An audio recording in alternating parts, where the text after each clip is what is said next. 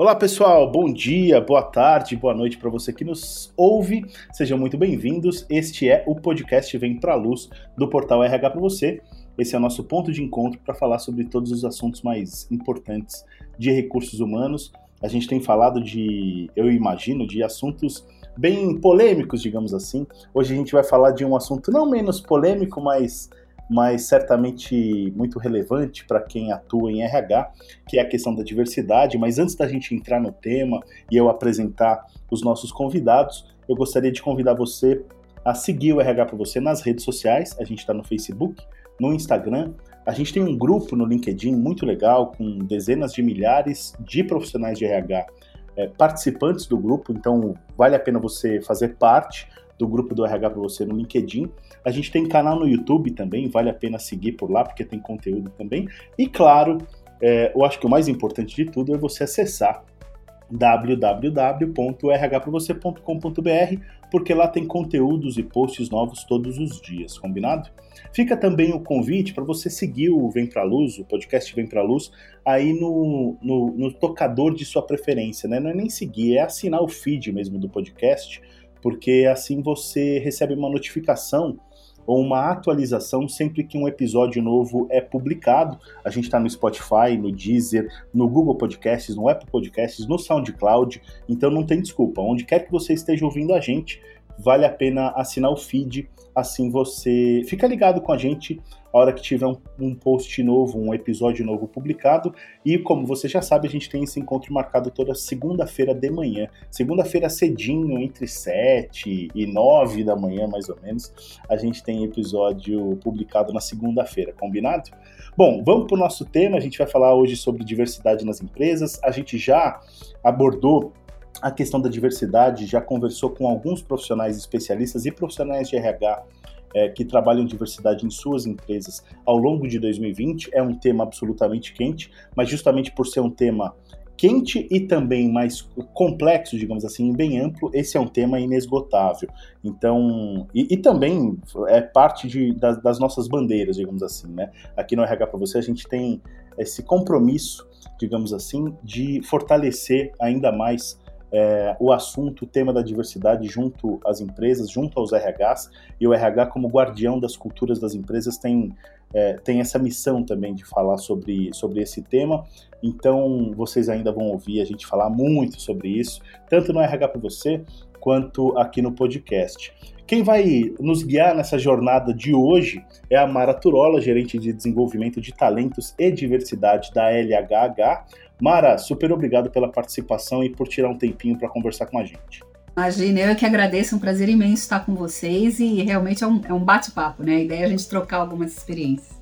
É isso aí, temos bastante coisa para trocar. E quem está com a gente aqui também é o Bruno Piai, jornalista e redator do portal RH para você. Bruninho, super obrigado por estar tá aqui com a gente. Oi, Dani, oi, Mara, oi, ouvinte. Agradeço muito mais uma vez pelo convite. A diversidade é um tema que a gente tem muito carinho no nosso portal, no RH para você. Quem é, conferir lá vai ver o, a amplitude que a gente tem de assuntos voltados a esse universo.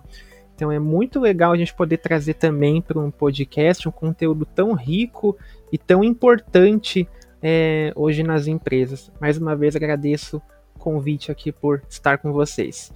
A gente que agradece, Bruninho, é um super prazer.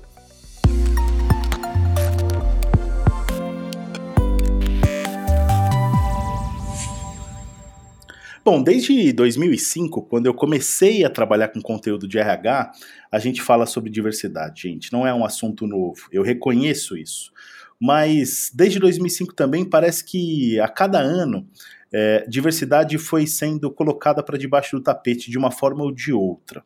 É, sempre que entrava um ano novo, a gente falava: não, esse é o ano, sei lá, 2008, 2012, 2014, esse é o ano da diversidade. A gente vai ouvir muito sobre isso, vai falar sobre isso, mas efetivamente eu acho que pouca coisa foi mudando ano a ano, pelo menos 10 anos atrás ou 15 anos atrás. É, num recorte mais curto, digamos assim, de 5 anos para cá, eu diria que a coisa acelerou muito mais e a gente tem, tem percebido que diversidade passou a fazer parte do, da pauta estratégica das empresas. Né? Eu acho que o board das companhias tem falado muito mais sobre isso. A gente tem percebido ações muito mais efetivas em relação às políticas identitárias, por exemplo, a grupos minoritários e etc.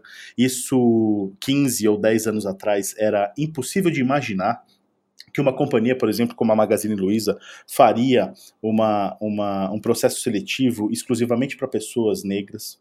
Então, a gente tem percebido evoluções claras em relação a esse tema, principalmente nesses últimos anos, mas é evidente também que esse é um assunto que gera incômodo, porque não é um assunto fácil, não há resposta simples e etc. Então, eu gostaria de falar um pouquinho sobre esse incômodo, mas principalmente para que a gente possa encontrar caminhos para falar sobre esse assunto de maneira cada vez mais efetiva ainda nas empresas, e por isso que a Mara está aqui, Mara Turola, da LHH, ela é gerente de desenvolvimento de talentos e diversidade. Então eu queria começar perguntando para a Mara um pouco sobre o panorama, né, de como você tem visto esse assunto ao longo desses últimos anos, e na sua opinião, por que, que esse tema incomoda tanto, Mara? Olha, eu tenho percebido muito como você, né? A gente, eu, eu trabalho diretamente com esse tema dentro de organizações desde 2010. Uhum. E a gente via soluços do tema, né?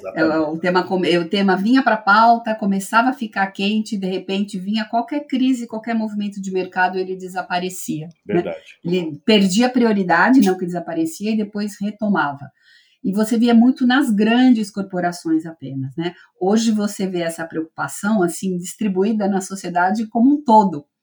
Então, um, um dos fatores que eu acredito que tem ajudado a por mais empresas com um olhar para isso para esse tema é porque nós como sociedade, como consumidor, estamos mudando e isso obriga que as organizações que nos têm ou como colaboradores ou como é, clientes, né, também mudem. Né? A gente quer um produto hoje produzido de uma determinada maneira, a gente não quer só um produto bom e barato. Né, uhum. Né, bom e barato e produzido é, considerando alguns é, preceitos éticos, né? Claro. E a, e, a, e a diversidade e inclusão faz parte disso tudo. Agora, é, é, você falou que o tema não é novo, né? Realmente não é. Né? Dentro do mundo corporativo já tem um tempo. Só que se a gente olhar o que são 15 anos da nossa história, né? Versus o que a gente tem como educação como humanidade, a gente está engatinhando no tema. Ah, e eu acho que isso acaba provocando é, é, é, essa, essa dificuldade, essa resistência, às vezes, de algumas pessoas, esse medo, né? Às vezes que o assunto levanta, porque é um assunto novo, né? A gente não sabe lidar com ele. A gente teve um longo processo de educação como sociedade e, e como pessoas, né? Que, que fez com que a gente a, a, assumisse alguns valores. E esses valores estão em transformação. E são muitos valores em transformação ao mesmo tempo. Né? Quando você fala de diversidade, você está falando de diversidade de gênero, de geração, de raça, da, da comunidade LGBT, de PCDs, de, de, de, de diversidade religiosa, diversidade de pensamento. Né? Então, é muita coisa mudando simultaneamente. Uhum. Então, isso assusta. Né? As pessoas, às vezes, reagem né, de algumas maneiras que o cérebro da gente é preparado para reagir dessa, dessa forma. Então, uhum. é, ter conhecimento de como a gente funciona nesse processo de mudança é uma coisa que ajuda muito a, a desconstruir né, esse medo e, e enxergar toda a potencialidade que esse assunto traz. Esse, eu não tenho dúvida, daqui a muito pouco tempo, direto, no máximo daqui a cinco anos, a gente vai olhar para esse momento que a gente está vivendo e, e ter noção do salto que a gente está dando. E eu não tenho dúvida também que a pandemia, apesar de, da tristeza que está sendo para todo o planeta, né, ela ela está acelerando esse processo de consciência com relação a valores. Então, ela, ela, ela acelerou muito, né? Se a gente pensar no, que, o que foi 2015 até 2018 no tema e o que está sendo 2000, que foi 2019 e o que foi em 2020, né, é incrível, né? Mesmo com a pandemia, o tema dentro das organizações assim ganhou uma proporção é, incrível, é muito, muita gente procurando.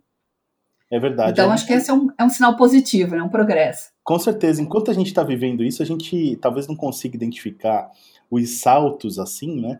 mas conforme você vai contextualizando, é bastante perceptível que a gente está vivendo um período muito grande, de uma evolução muito grande em relação a esse tema, e isso é muito bom. Eu queria incluir o Bruninho nessa, nessa conversa. Bruninho, o que, que você traz para a gente aí? Hein?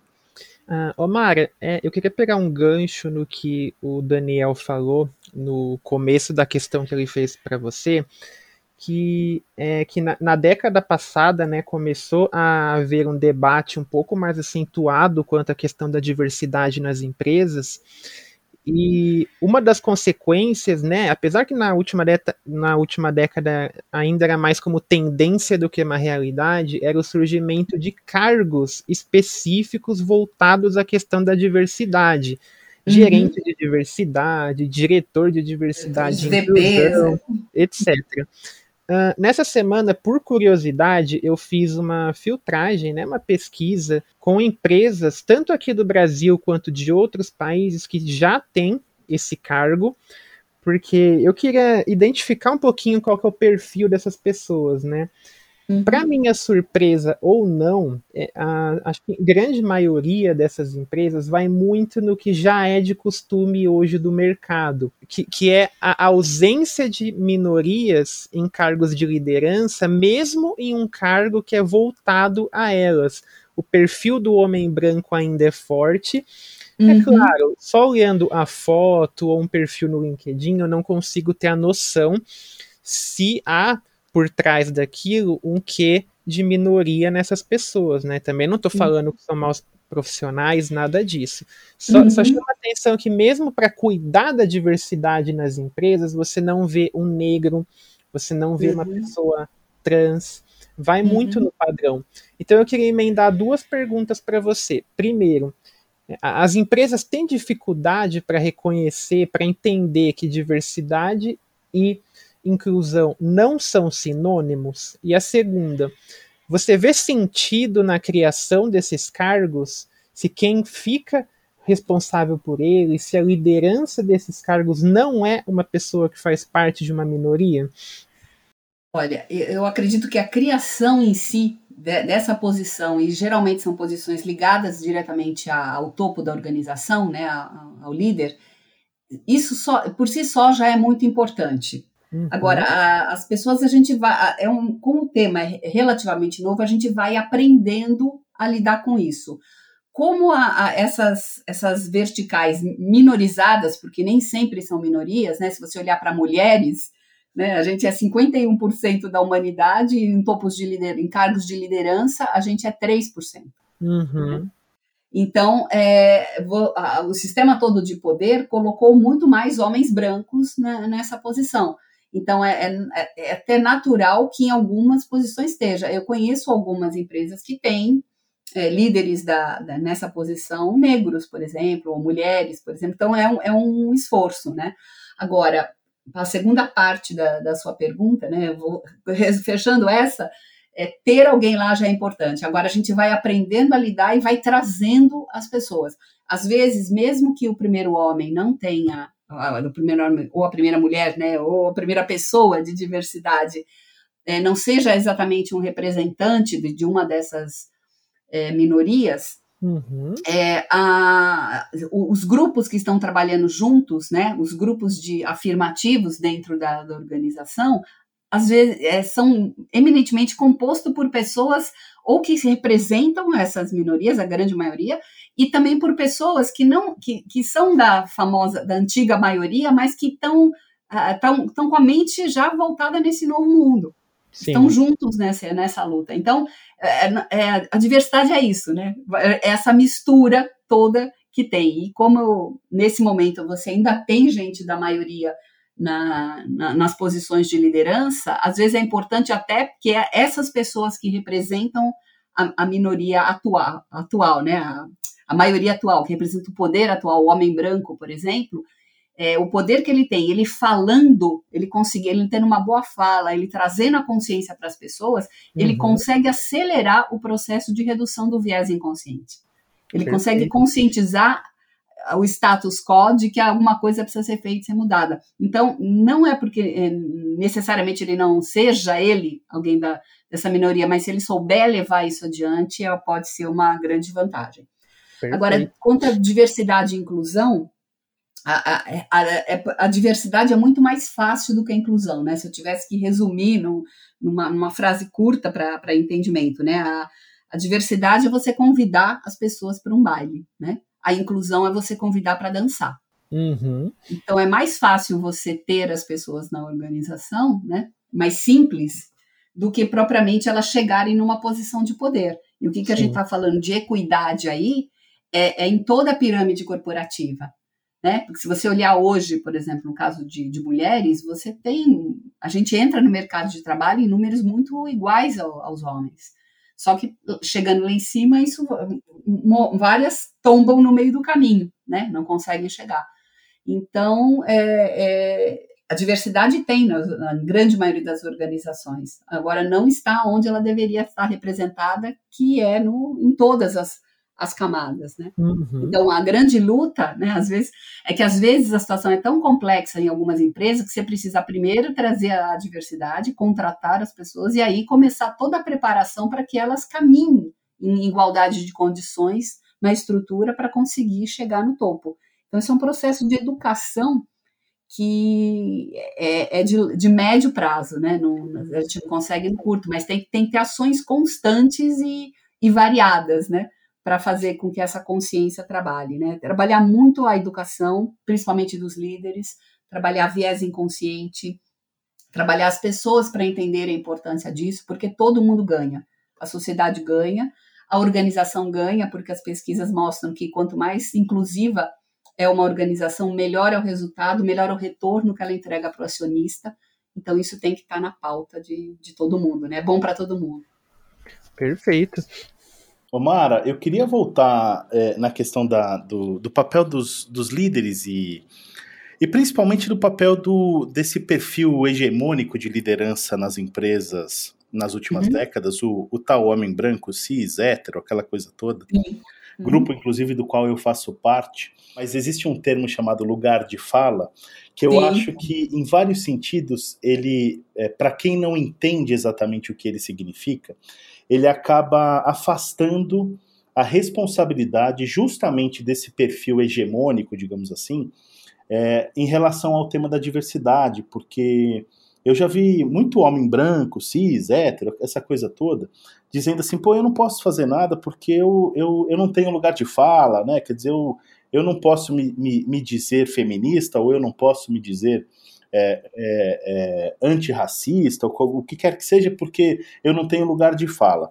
E, e o, o, que você trouxe agora é justamente chamando a responsabilidade desse grupo majoritário, majoritário em termos de, de, de representatividade, não necessariamente as maiorias absolutas, né, como você disse, mas assim, existe uma responsabilidade muito, gran, muito grande desse de quem está hoje no poder, e é esse perfil esse perfil do homem branco normalmente, né, que está no poder, de trazer à pauta esses temas, né? Quer dizer, não, o, o, fato de você não ser uma mulher, de você não ser negro, de você não ser é, homossexual, o que quer que seja, uhum. não impede você de ter, aliás, não, de, de jeito nenhum, né? Não exime você de uma responsabilidade gigante para que as mudanças aconteçam. Então, eu queria que você falasse um pouco, um pouco mais sobre essa responsabilidade e o conflito que você percebe em algumas organizações, se é que percebe, em relação a isso. Por exemplo, eu sempre digo que eu, eu não posso me dizer feminista porque é, eu não tenho lugar de fala, mas eu, eu posso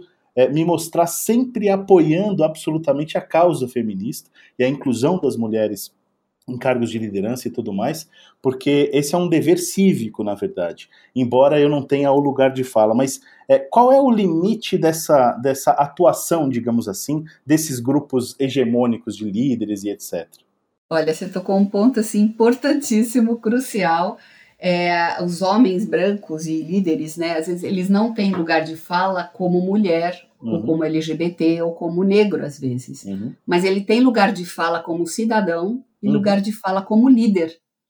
E tem que assumir esse lugar de fala, né? Tem que, que assumir a, a responsabilidade que essa posição de liderança traz.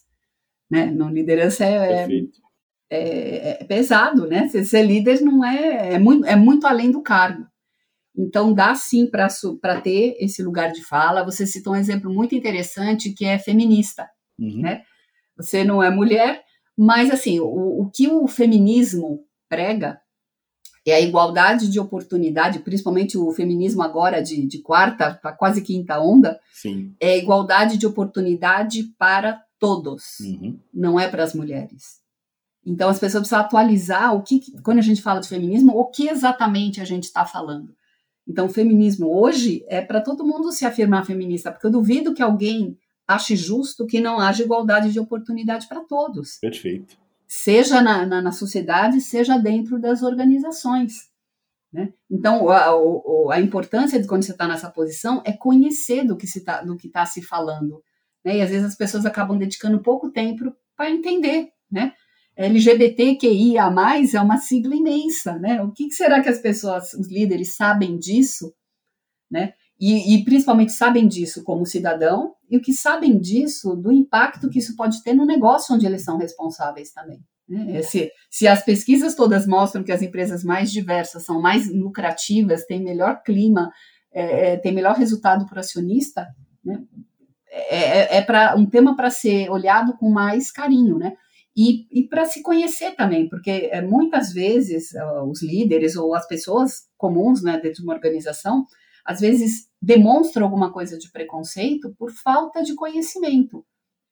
Então, trabalhar os vieses, é, é, trazer muita informação para as pessoas sobre o que e por que está se falando isso, porque senão as pessoas ficam com a sensação que é moda, que é mimimi, né? que é só mais uma dessas ondas que vão é, passar e ir embora, e não vai. Né?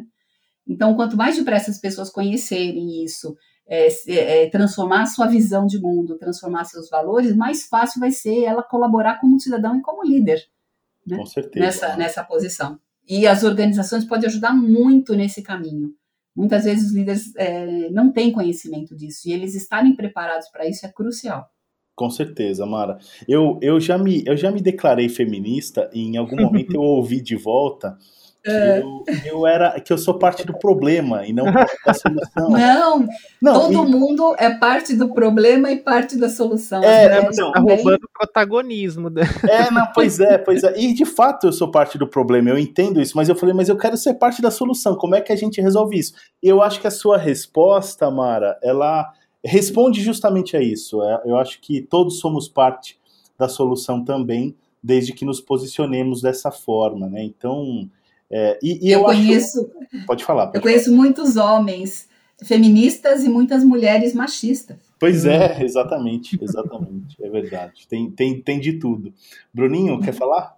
Eu quero. Ô, ô Mara, é, nesse final agora da sua resposta, você trouxe um ponto que a gente já abordou muito no portal, que é a questão de pesquisas, estudos, comprovarem que empresas que apostam na diversidade têm mais produtividade, têm mais lucro, ou seja, é, é um caminho positivo para elas. É, uhum. a, a, gente sabe que no Brasil a, a diversidade é complexa porque uh, a, por aqui ela não é só combativa, no sentido de buscar o seu espaço, ela também é combatida. E a gente vive num momento atual em que, de certa forma, preconceito é moda. É, as, pessoas, as pessoas te atacam, elas ficam furiosas com você se você é, se incomodar com atitudes preconceituosas que elas têm, né? Como vocês falaram, o famoso mimimi. Então, eu uhum. queria saber de você é, até, que, ó, até que ponto, ah, hoje, ah, só para só incluir na, no contexto também, vocês conhecem, eu suponho, o Sleeping Giant, né, que é uma rede que acompanha empresas que publicam anúncios ou compactuam com o que eles consideram portais de fake news e cobram ações dessas empresas. E agora tem o Awake Giants, que é o seu hum. anticristo, digamos assim. ele, é, ele é voltado a que, combater empresas que cedem ao Sleeping Giants E também eles combatem o que eles chamam de lacração. Então, o, o Magazine Luiza, por exemplo, aquele processo seletivo aberto para negros, é certamente um tópico que, se o Awake Giants existisse naquele instante, haveria certamente um boicote contra o, o Magazine Luiza, como houve por parte de outras pessoas. Até na justiça eles foram.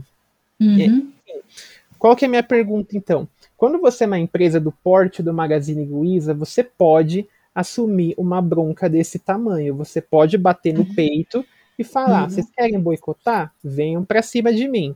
Uhum. Mas e quando é uma PME, uma empresa pequena, uma startup uhum. que está tendo alguma uhum. crise, que está dando seus primeiros passos? Como que ela entra de cabeça no mercado e, e, e expõe o quanto ela é diversa, o quanto ela é inclusiva? Se na mesma medida que vai ter gente apoiando, vai também ter muita gente preconceituosa boicotando. Então, como uhum. que uma uhum. PME age nesse sentido para que ela não se prejudique e ainda assim ela consiga ser diversa? Uhum. Olha, é, seja, quando a gente está falando de startups, né, geralmente a gente está falando de, de, empresas jovens e muitas vezes com perfil jovem. Então, uhum. Então, as considerações, não é que eles não tenham preconceito, porque às vezes tem muito também, né? Mas como tendência, né? Já, já é, uma, é uma geração, é, é uma empresa que está nascendo agora, já está nascendo nesse novo contexto.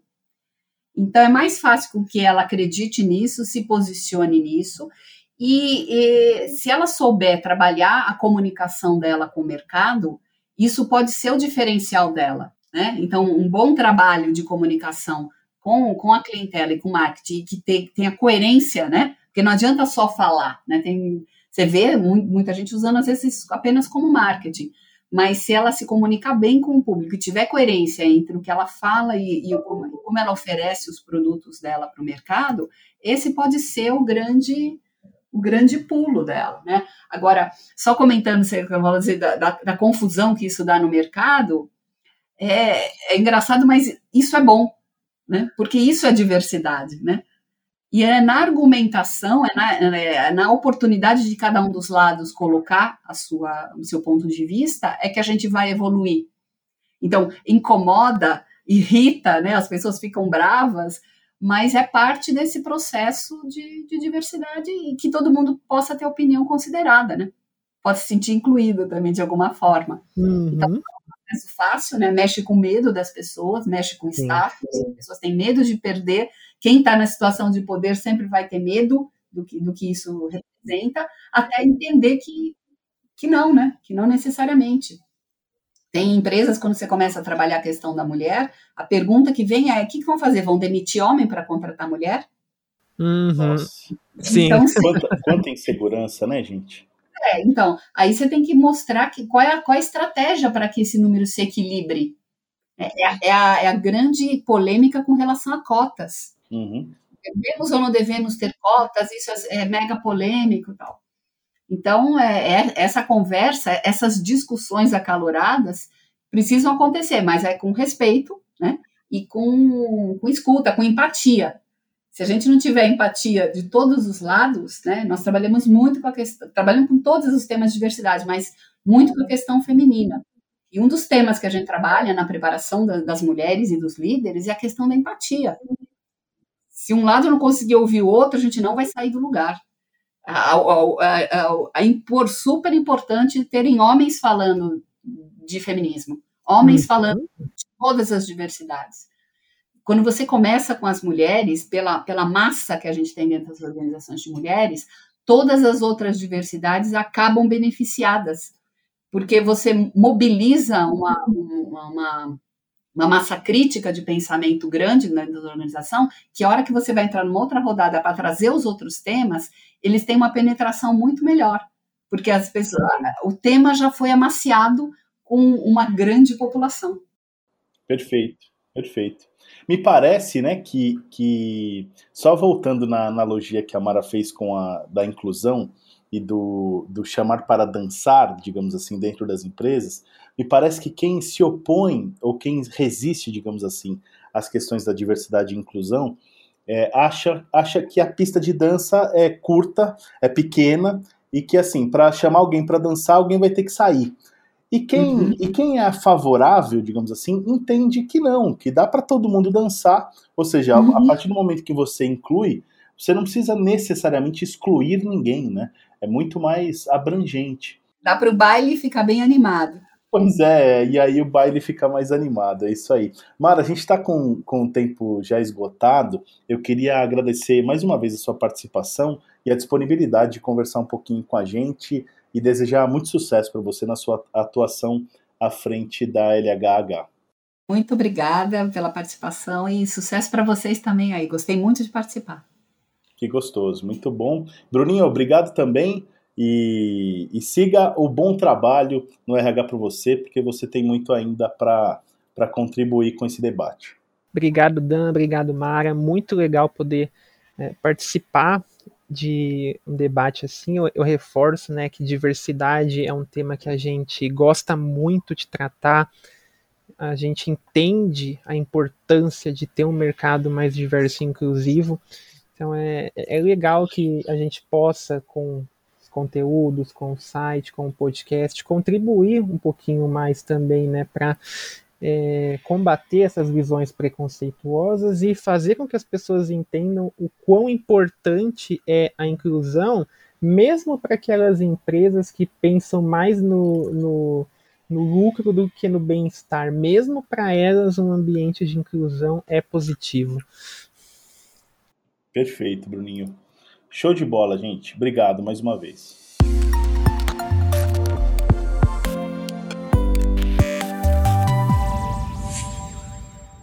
Bom, para finalizar, quero renovar o convite para você que está nos ouvindo para seguir o RH para você nas redes sociais: Facebook, Instagram, nosso canal no YouTube, o grupo no LinkedIn com milhares de RHs por lá e também para visitar o rhpravocê.com.br, o nosso portal, porque lá tem posts e conteúdos novos todos os dias. Eu espero que você tenha gostado do, do nosso bate-papo de hoje. Hoje eu falei com a Mara Turola, gerente de desenvolvimento de talentos e diversidade da LHH e também participou com a gente o Bruno Piai, jornalista e redator do portal RH para você.